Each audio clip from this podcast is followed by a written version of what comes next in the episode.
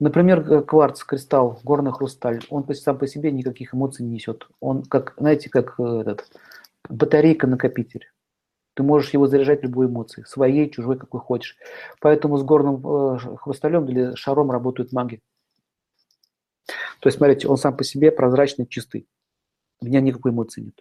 Это просто пустая батарейка. Все остальные камни заряжены.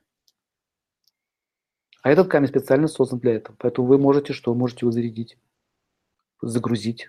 Или от другого удовольствия. Дать человеку подержать этот камень. Он его подержал, потом вы его взяли, вы можете информацию снять. Но чтобы, допустим, дальше им пользоваться, нужно его смыть, эту информацию. Опять его дать. То есть рабо... поэтому с кварцами, а вот такими как горные хрустали, с ними маги работают. Он снимается, заходит энергия, уходит, заходит энергия, уходит. Можно даже видеть настоящее, прошлое, будущее. Картинки прямо четко видеть.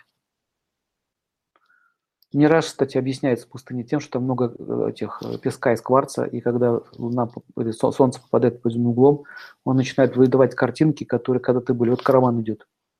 Мираж, да, караван идет. На самом деле кварц видел этот караван. Он запечатлел себя в памяти и выдает картинку. Кстати, экран у компьютера кварцевый. Настой кварц. Вот еще кварц носит в себе информацию. Видите, он пустой. А все остальные камни уже, уже заложены, они уже заряжены. Поэтому с кварцем можно работать, допустим, с травами, можно их наполнять энергией трав. Например, взять кварц, да, кварц, например, да, и перекачать туда энергию травы, розы. И кварц будет действовать как роза. Поэтому раньше поэтому мудрецы на посохах держали кварцевые эти друзы. Они ходили по своим местам, набирали эту энергию.